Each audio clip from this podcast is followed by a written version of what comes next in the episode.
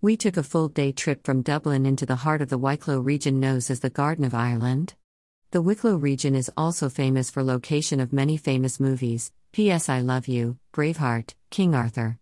Beautiful scenery, mountains and lakes. In Glendalough we immersed in the magical atmosphere of this magical place. We visited the 6th century monastic settlement and Round Tower. St. Kevin knew a thing or two about magical locations.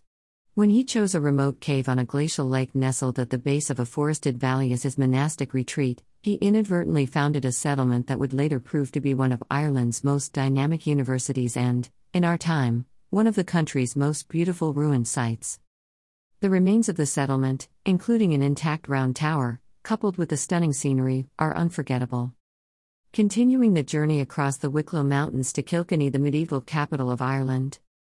From its regal castle to its soaring medieval cathedral, Kilkenny exudes a permanence and culture that have made it an unmissable stop on journeys to the south and west.